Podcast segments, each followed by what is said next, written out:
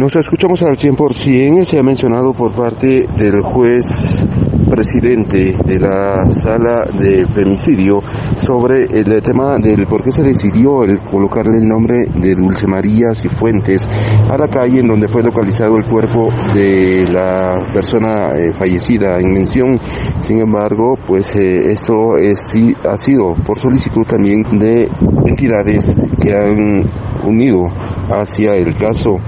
Lo que se menciona por el juez Werner Sack así también que su oficio de la Municipalidad de la Esperanza, el departamento de Quetzaltenango, con el objeto de que se coloque una plaqueta y se le nombre la quinta calle final, el lugar donde está ubicado el puente de toda la moscada, con el, nombre de la víctima. Y se realiza un acto simbólico ahí, conmemorativo a ella.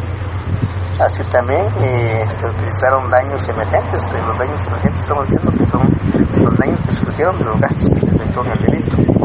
Entonces ahí fue condenado a una suma total de 133.765 quetzales en total Entonces, es una reparación digna.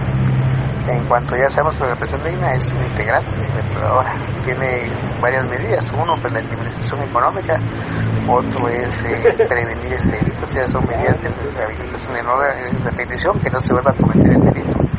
medidas de Entonces, nosotros lo hacemos conforme lo han pedido las partes procesales y de acuerdo a las pruebas que presentan, porque también en estas medidas, eh, en esta audiencia de reparación, pues está una defensa que a veces dice que no se han probado los hechos.